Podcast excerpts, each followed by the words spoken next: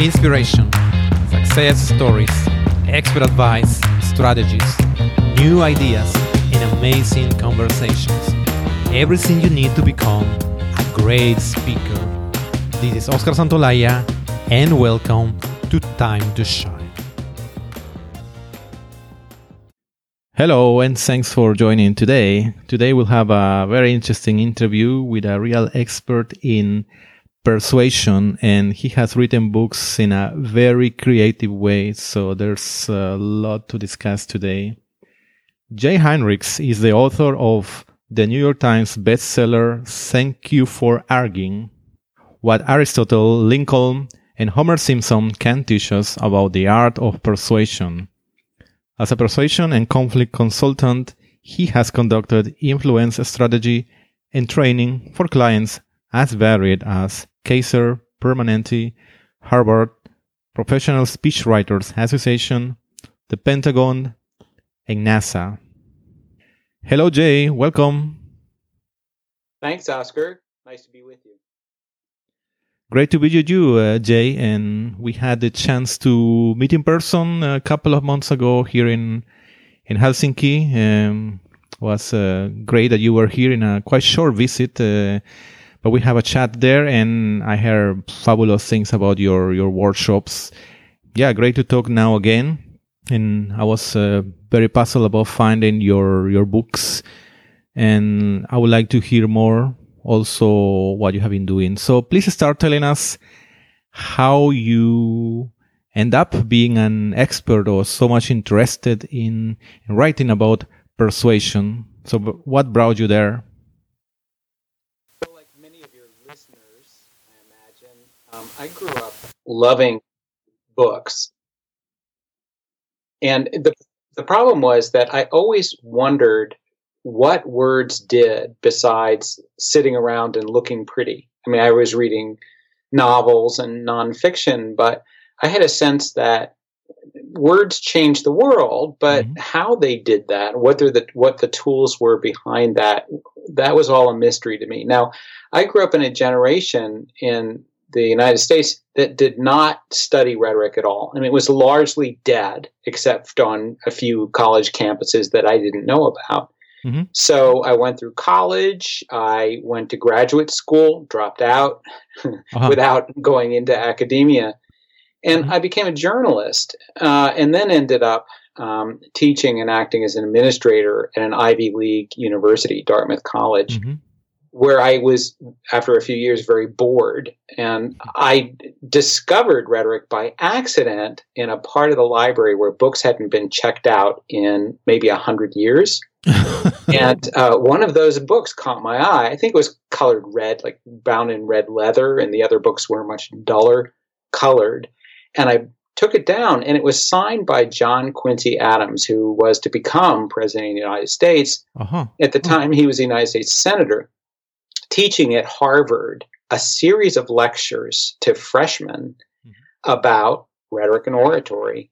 And he told these students to catch from the relics of ancient oratory those unresisted powers which mold the mind of man to the will of the speaker, and so on. And I thought, I've got to get me those powers. That's this is what I've been waiting for. So for the next 15 years, I read everything that John Quincy Adams told me to read in that book and uh, interviewed rhetoricians around the world and started writing about it. And that's what got me hooked on this whole thing. And that was many years ago, I, I, but I haven't given it up since. Okay, excellent. And then you decided to write the books, and you, you say you have three books, correct? Three books on rhetoric, yeah, and working on a 4th mm-hmm. The first, the first one, and the one I believe that you're familiar with, is "Thank You for Arguing," and that's the one that became a bestseller. Um, I wrote another one called "Word Hero" about figures of speech and tropes, and then the latest book, "Thank You, Arg- Thank You for Art." What am I saying? How to argue with a cat. Yes. I should know the title titles of my own books. How to argue with a cat um, which is a sort of simpler introduction to rhetoric and one that doesn't get caught up on exactly what words to use, since cats' mm-hmm. vocabulary is somewhat more limited than humans' vocabulary. Uh, and that is doing really well. It's a bestseller in the UK and it's climbing the charts here in America. Wow, excellent. People are crazy cats. So whether I can take any credit for the book selling well, uh, I don't know, but cats certainly can. Yeah, the cats uh, call the attention, of course. It's uh, magnificent the way uh, you have partnered with an illustrator to to make this uh, this book so appealing and also visually. Yeah, and it's actually, you know, since I'm sure many of your listeners are interested in the content world, um, one of the reasons why I partnered as a full partner with Natalie Palmer Sutton, who um, I'd met actually when she was art director of Ogilvy UK, this big advertising agency in London. Um, I was doing a workshop there and uh, and some consulting work, and I had asked to borrow Natalie's office to check email, and her office had this wall length, hilarious illustration of a cat that she had drawn. And I said to her, "Hey, someday we should do a book about how to argue with a cat." Uh-huh. My my wife had said she'd noticed that every book with cat in the title seemed to be a bestseller, so she had said to me, "You've got to write a book with cat in the title. We need the money." Uh-huh. And um, so I, the thing about Natalie that's really cool is that um, she is a real master at social marketing. And so she's doing all these absolutely hilarious animated GIFs and um, videos, and um, she knows how to reach audiences. And so she's been activating uh, cat fanatics around the world and has a lot to do with selling the book. And that's really important in the book world, by the way. It is. You can't just sell a book by writing it and then yes. hoping people buy it. I mean, like everything else, you've got to push it. And she's really good at that. Oh, yeah, and excellent that uh, yeah she's she's good at uh, illustration and also as you said in the marketing that uh, that's what brings people and what brings people that are not only interested in rhetoric, no, as uh, bring other other people who, by curiosity, will come read your book and wow, has a lot to learn about persuasion, and also get um, entertained by the cat story. Right. This is this is a classical rhetorical gesture, which is to you know appeal to what people already like and introduce them to something else, and and I had been asked for some years by people who said, you know, thank you for arguing is great, but this is a lot to learn. There are some 120 tools. Um, oh, you know, it's it, people get PhDs in this subject. Mm. Is there a way to just sort of give people a quick and easy introduction, and if they want, they can go on to thank you for arguing? And I've been struggling to find a way to do it that mm-hmm. that wasn't completely silly. I mean, mm-hmm. um, writing about how to argue with a cat can seem pretty silly, but actually, a lot of those tools that cats use to manipulate us really apply to humans as well. And so it's it. You know, I decided, what the heck, it works. So, could you give us some of this, uh, an overview of your book, or, or some of the main ideas, the main tools from this book? Yeah, well, you know, it's, it's interesting. The, the, more I work with clients um, on argumentation, the more I realize that the most successful kinds of arguments don't appear to be arguments at all. In other words, when people disagree, the one who generally wins is the one who seems to be arguing less. Mm-hmm. So it's the person who listens, the person who appears to love the other side, not not simply mm-hmm. dispute it. The one who um, sort of you know looks like he or she is glad to be with the person. And cats actually do. And so, actually, as part of um, the marketing for this book, I went to this um, annual celebration of authors by um, um Penguin UK, uh, Penguin Random House. And in front of a thousand people, I told these uh, these people to I told them um, to smell each other and then lick each other on the backs of their necks. Oh. And I was being lit up by spotlights on a stage. I couldn't see if people were actually doing it, but I definitely heard a gale of really uncomfortable laughter, including my own.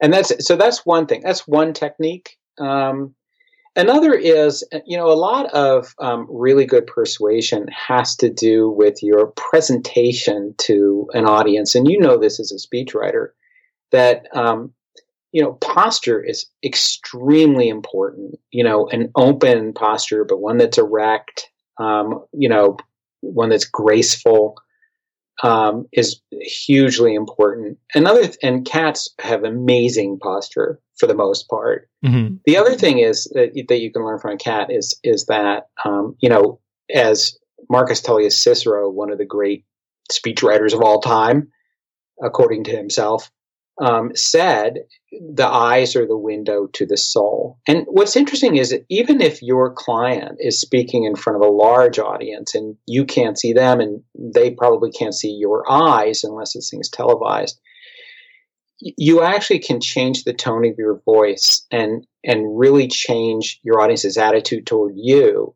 simply by making your eyes express what you're feeling or what you want your audience to think you're feeling. And um, there's a lot of research on this that, that, shows this to be effective. The eyes are the windows of the soul, window of the soul, but they're also your window to yourself in a way. And cats, I had this one cat who, you know, most cats um, will lose a staring contest with you. I mean, if you stare back at them, it's considered to be a challenge, and they'll back down because you're bigger. I had this cat. He's a tiny cat who will stare me down all the time. And he does it in the most eloquent ways. I always know exactly what this little creature wants, um, which is a toy or food. I mean, the usual stuff, petting. Um, mm. And, you know, all of that is um, instructive to somebody like me who grew up thinking you need to have exactly the right words. You know, words words are really what win more than anything else. And when actually a lot of rhetoric has to do with um, you know, your ability to make an audience like and trust you. I mean, Aristotle himself said that ethos, this quality of your audience's opinion of you, is more important even than logic. The other thing is, I can give you a third one if you're up for it. Um, and that is, you know, cats are extraordinary at fitting themselves into really tight places, they they can squeeze into any box. I mean, show them mm-hmm. a box that's like one tenth their size, and somehow they'll get inside it. And you know that's instructive in the sense that um, it allows a really good way to understand what decorum really is. And decorum is Latin more or less for fitness or fitting in. And in any kind of persuasion, your ability to convince your audience that you fit with it somehow mm, is really important. And if you see what a cat can do, a cat won't change the box, which is what a human would do. A cat changes yeah. itself, you know, yes. its its own posture, you know, its own way of fitting in. And that's what you need to do with an audience, which does not necessarily mean trying to imitate the audience, especially if you're really different from it, but rather that you share some things in common. And so decorum is all this stuff, you know, when I talk about posture and decorum and gesturing through the eyes, um, um, loving your audience, um, purring, um, all that, you know, none of that involves words necessarily. It, mm-hmm. One of the things I tell clients, um, I, I, as one of my income streams, I coach um, corporate groups who are doing presentations for business. Uh, in other words, trying to win business for their companies. And um, before they go in, I tell them to send love beams out of their eyes, which makes them look at me like I'm crazy. But I say, just do it. Just try it. Say to yourself, I love these people, even if I haven't mm-hmm. met them. When I walk into the room, I'm going to continue loving them. And what happens is they come back and say my age my this this group engaged with me better than i've ever seen a group engage and it's simply people you know people want to be loved and appreciated like everybody else that's what cats teaches Wow. yeah, I, I, like a lot what um, these lessons from cats that you have observed. So, have you had many cats on your? Do you have now? You have you have before?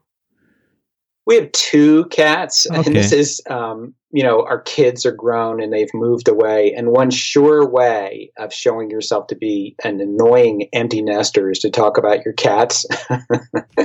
so we have two cats. Um, uh, we've had a total of, I, I guess, four. Wow, excellent. So, so I like the yeah the, the the third one. I think was of your takeaways. You mentioned that the cat fits in the in the box. No? so it's, it's it's really true. You have to um, fit in the in the specific audience you you have to talk with or the person you are going to talk with and yeah, I think I will. I will always remember this. Uh, the the picture of the cat fitting in the box. Yeah, and it's it's a tricky it's a tricky image in a way because well, I mean, for example, just before you, um, I did a Skype in. Um, I do this several times a week this time of year with um, a high school class that was studying my book, and um, you know, I'm 63 years old these kids are 17, mm. you know, 16 and 17 years old. Um, you know, I don't, I don't watch the same movies. Sure. I don't read the same books. Uh, um, you know, I, I don't have a lot in common with them. Mm. And yet I feel like, uh, and I'm, I told, they, they end up saying how much they enjoy these sessions because, um, I don't talk down to them, which is obviously mm. really important. I share many of the same values that they share, um, and I and I sort of point out those things that we do have in common.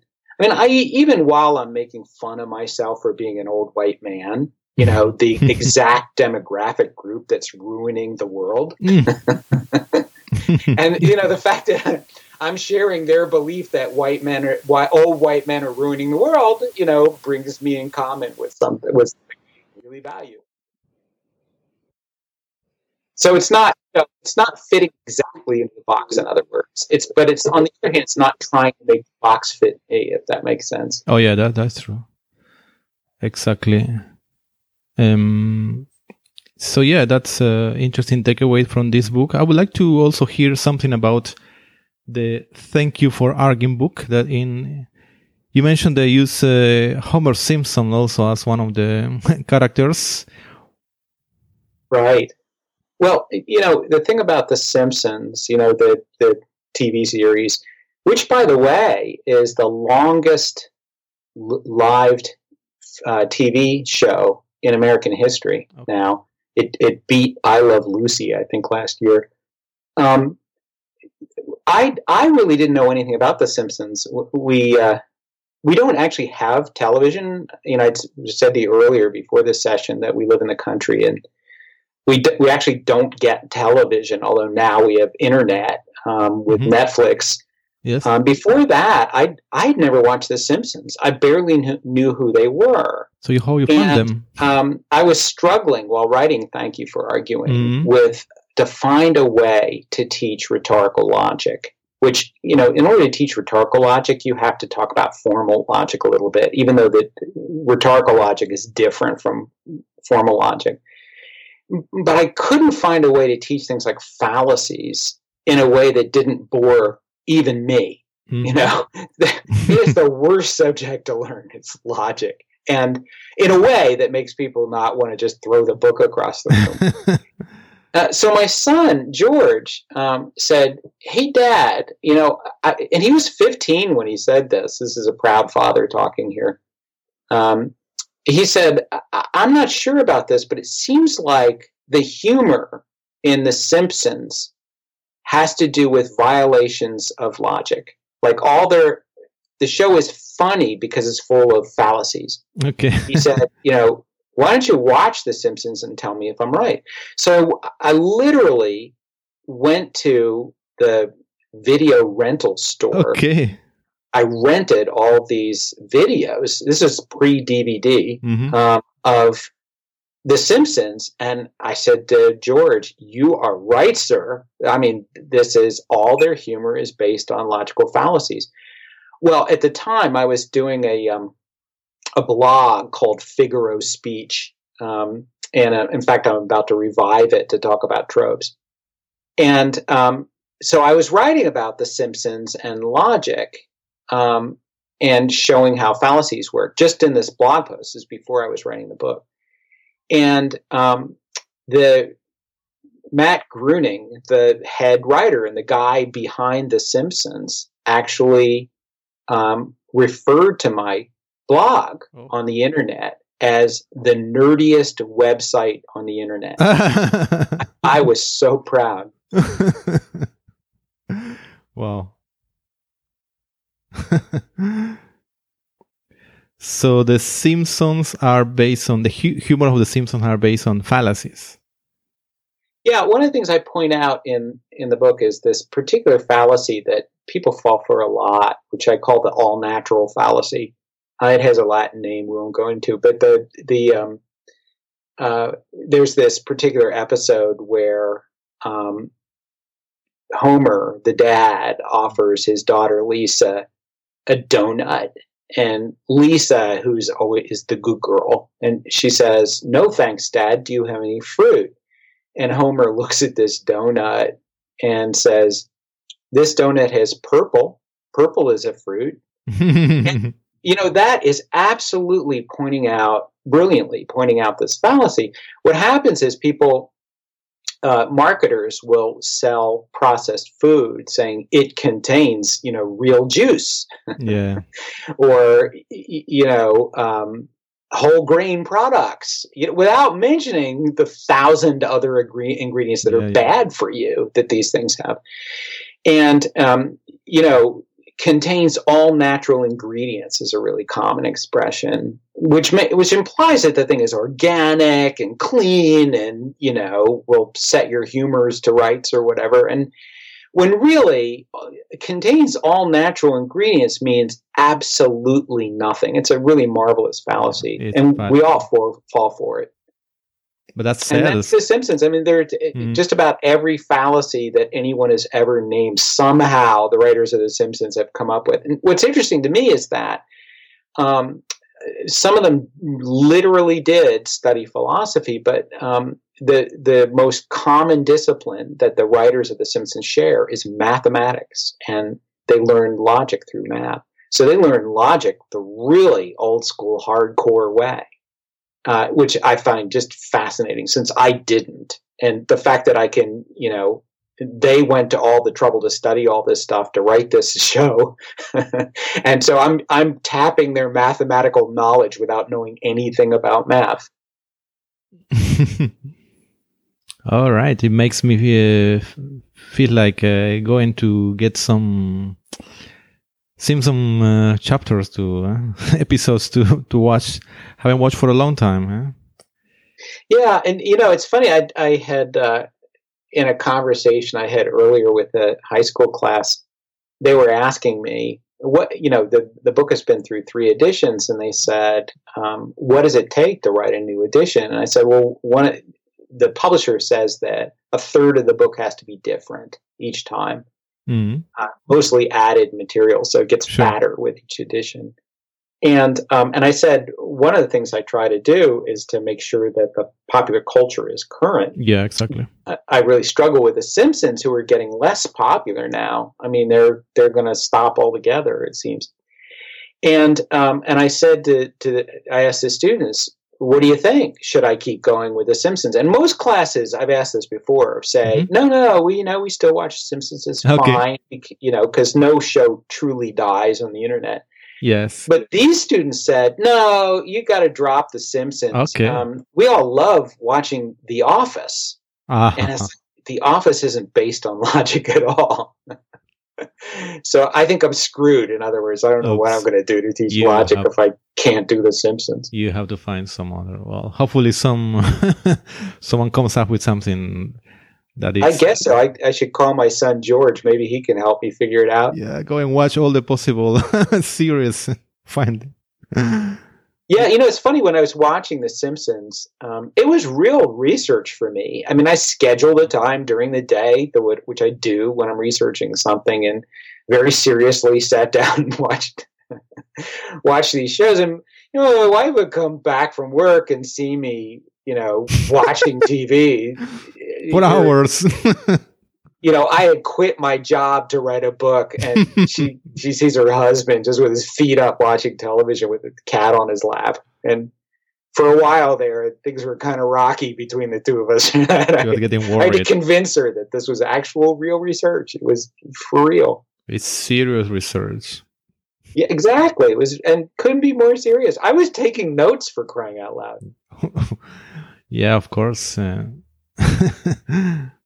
and what else? Couple of you you mentioned that this this book, um, the first book is already growing. Now it's in the third ed- edition, and you I think you mentioned there are like 200 um, tropes or takeaways. So, well, tools. I call them yeah, tools. 120, tools. and um, you know, I don't think people should be scared off by that. I mean, basically, it teaches you the whole gamut of rhetoric through these tools. So, one of the things I do with clients, by the way, is I won't take on a, a persuasion client, as I call them, um, unless I can get data out of it. I want to know what works and what doesn't.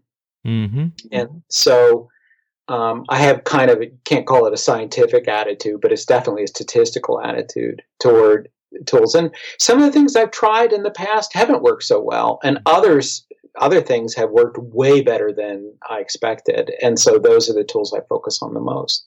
Mm-hmm.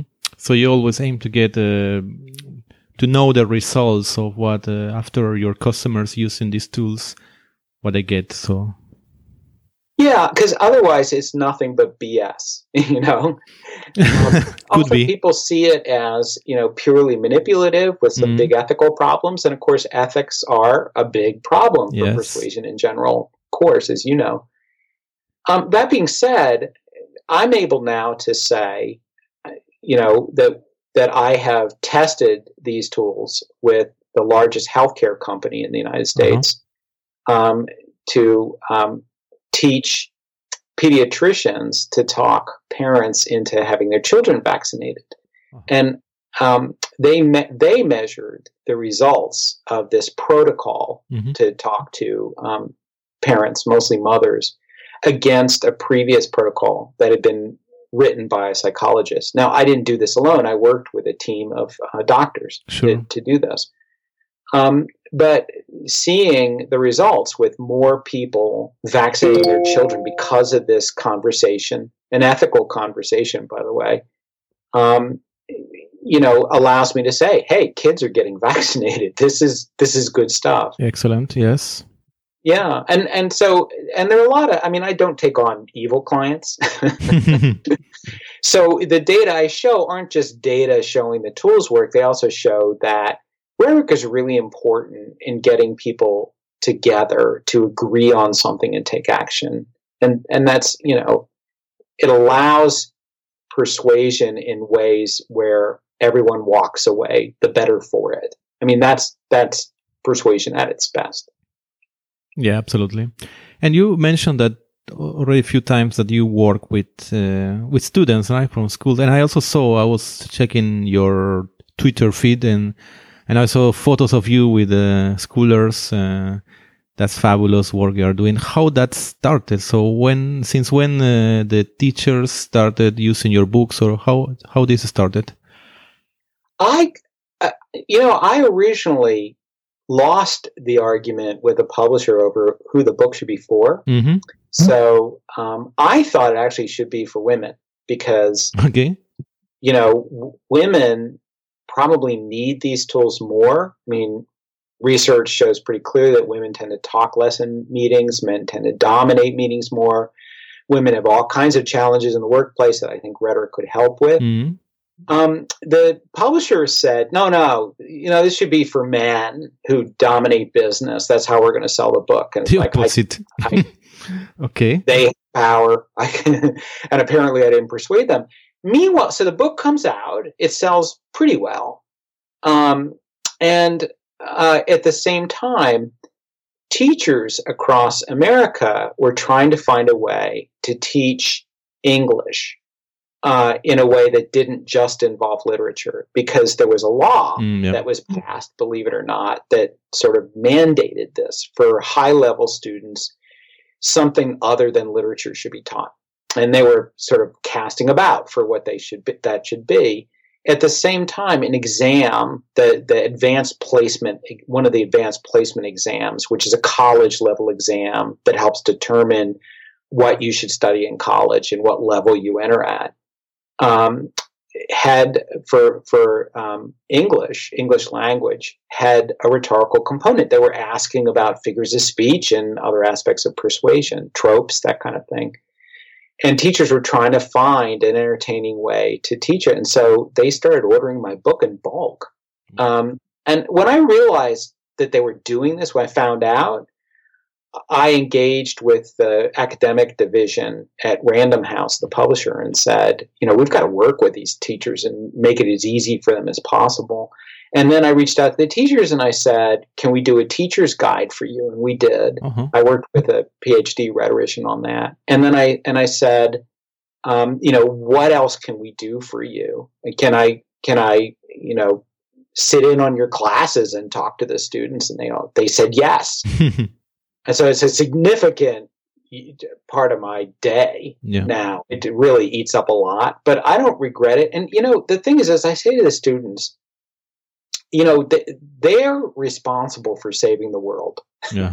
my generation has screwed it up to a fairly well. it's up to them to fix it. And, you know, the what will fix it is what created republics and democracies in the first place, which is the art of rhetoric, this ability to persuade people to make decisions in common. And um, and so I, my heart is glad. I, I really am so happy that the book is being read more by people that age than any other age. Yeah, that's not easy. Many authors would like to to have this audience. That's really fabulous that you're working with uh, with students. Uh,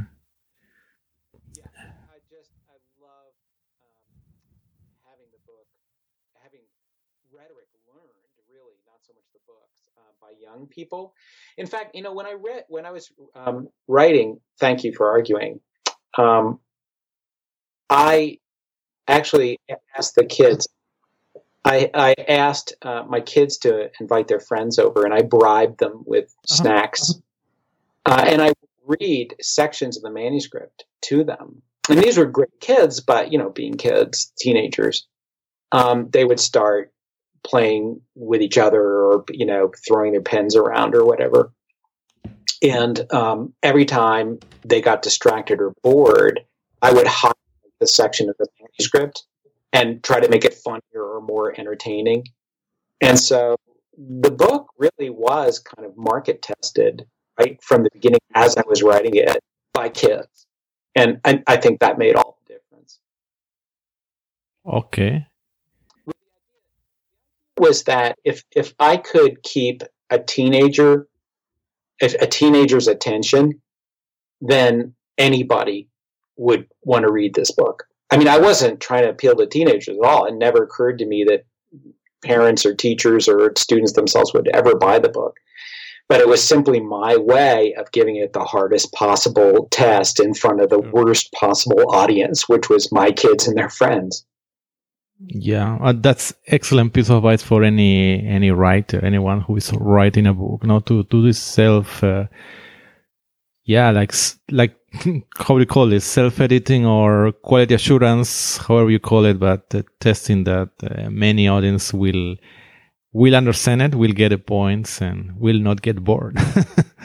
yeah, you know, if you're writing a speech for a politician, maybe that's a good test yeah. exactly. Deliver the speech in front of kids and and see the points where you lose them. Yeah, because everybody has to understand you, no one, no matter the the background. Yeah, it'd be really interesting to try out speeches about Brexit right now to kids in the UK. see how they do. Okay. Have has any British politician called you lately? Yeah, no, no, no. Mean, Possibly for good reason. I think they're busy. They're they're busy too busy. Okay, good luck, good luck. Uh, Jay, could you now share with us what is your favorite quotation? Ah, my favorite quotation was one of from one of my favorite writers and a great um, speechmaker and politician, Winston Churchill, who said, "We shape our houses, and then they shape us." And uh, that's really important in rhetorical, um, from a rhetorical standpoint, because the words we utter shape our own brains. And I'm actually working on a book about that. Mm-hmm. I, I, just think it's it also is one of my favorite, my very favorite figure of speech, which is the chiasmus, uh, the mirror figure, which uh, expresses a clause and then turns it around backwards. We shape our houses, and then they shape us. Hmm. Yeah, fabulous. I have I have barely heard that uh, that quotation, so yeah, it's a it's a definitely good one. Could you now share with us, recommend us one book that has been particularly inspiring or influential for you? Can I name two? Because I'll tell you what, there's yes. always one. There's one book I go back to again and again and uh-huh. again. But then the most immediately influential book is the last one I read. sure, please go ahead. So I, I just finished um, reading the book These Truths by Joe. It's a book of American history in one volume. It's not that big. It's like 600 pages, which, you know, to cover a lot of history. And the interesting thing about it is that Lepore explores the question of when is a nation a tribe and when is it a set of principles and values? And that argument over whether you know we're a group of citizens or something that's or a nation that stands for something has been at, in the center of politics for hundreds of years, and particularly now. So I find it just fascinating. It's a great book. But you know, the book that I refer to over and over again and have ever since my freshman year in college is Bartlett's Familiar Quotations. I uh-huh. don't look I sometimes look up quotes to make sure I've got them accurately. But you know, before I start writing, I find that it's especially if I want like memorable phrases, short things, uh, you know, embedded in whatever I'm writing. I'll read just at random through Bartlett's familiar quotations, this reference book, and I'll I'll pick up so many different writing styles and so many ways of expressing that I find myself like coming up with what's what sound like cool familiar quotations of my own. And I, I, I, find it a great way to get unstuck as a writer. I'll just go through bartlett's quotations. I bought that book by the way for what seemed like a vast amount of money. I mm-hmm. i had a paper route and i i managed a loading dock in a department store in the summer. Um, i had no money. And so i ended up um, buying this book and I would choose a quotation every day and I would type it on my typewriter. This was pre computer on an index card and tape it outside my dorm room door, which I shared with a really good looking roommate. The, all the women were going for him. and that's how I got females to talk to me. They would come and read okay. my nerdy quotation of the day and uh-huh. talk to me about it. So that's how I had a social life. How pathetic is that? But so that's Bartlett's. He's the best. You know, I would encourage everybody to do that. You you just it it cleanses the soul if every day you read a little bit of Bartlett's. Okay, yeah. Quotation, yeah, absolutely. it's all have it's always good to learn new quotations and, and, and have more there in your mind when it's the right time.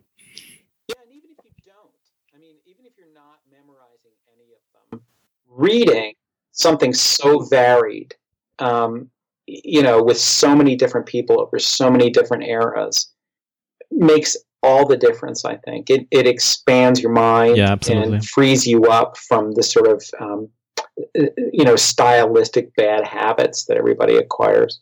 So I, I, just think it's really important for a writer. It's a great exercise. Yeah, it is. It is uh, to hear more the language, of course. So Jay, could you could you now uh, share with us an exercise, something practical that you recommend and doing a rec- uh, daily or weekly, a routine to shine? I have declared my own time zone. Mm-hmm. I call it J Light Savings. I get up at 4:30 in the morning. Ouch.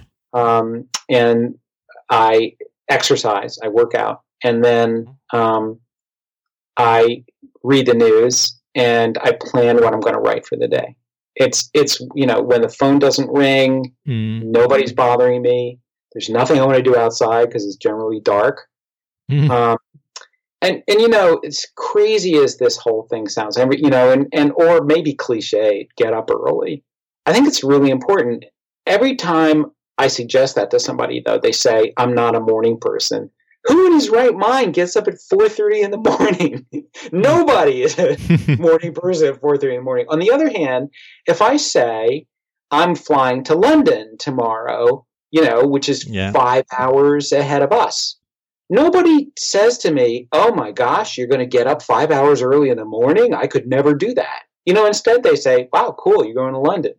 Mhm. So somehow we can overcome our difficulties getting out of bed if we make it a habit or we have sufficient reason. And for me, this is my time. It's J Light savings. Now, the downside of that, of course, is that I'm extremely boring in the evenings. uh, luckily, I'm talking with you. It's noon at your time zone, I believe. So you're in still with a lot of energies. Actually, it's one o'clock. it's one o'clock now. Yeah. So within the next hour, my circadian rhythm is going to start really spiraling down, and it'll be time for another espresso. okay. Okay. Okay. So I called you at the, at the, at right time. You did. Uh, Every time is the right time for you, Oscar. I really enjoyed meeting you in Helsinki. You're one of the great ones. Yeah, thanks a lot. It was a pleasure meeting you here, and we hope to see you back uh, soon, some point. And and thanks for this interview. Very entertaining and very educational. Uh, very enjoyable. Please let us know how we can learn more about you, follow you. What are the best ways to find you on the net? I'm on all the fine social media places uh, at Jay Heinrichs, J A Y Heinrichs. Um, and I uh, also maintain a website that's kind of fun. It's mostly for students, but adults are allowed to use it called argulab.com. hmm Well, excellent. We'll go and have a look at your website. Um, well, again, thanks a lot, uh, Jay, and all the best. Thanks, Oscar. It's a pleasure. Thank you for listening to today's episode. Did you like it?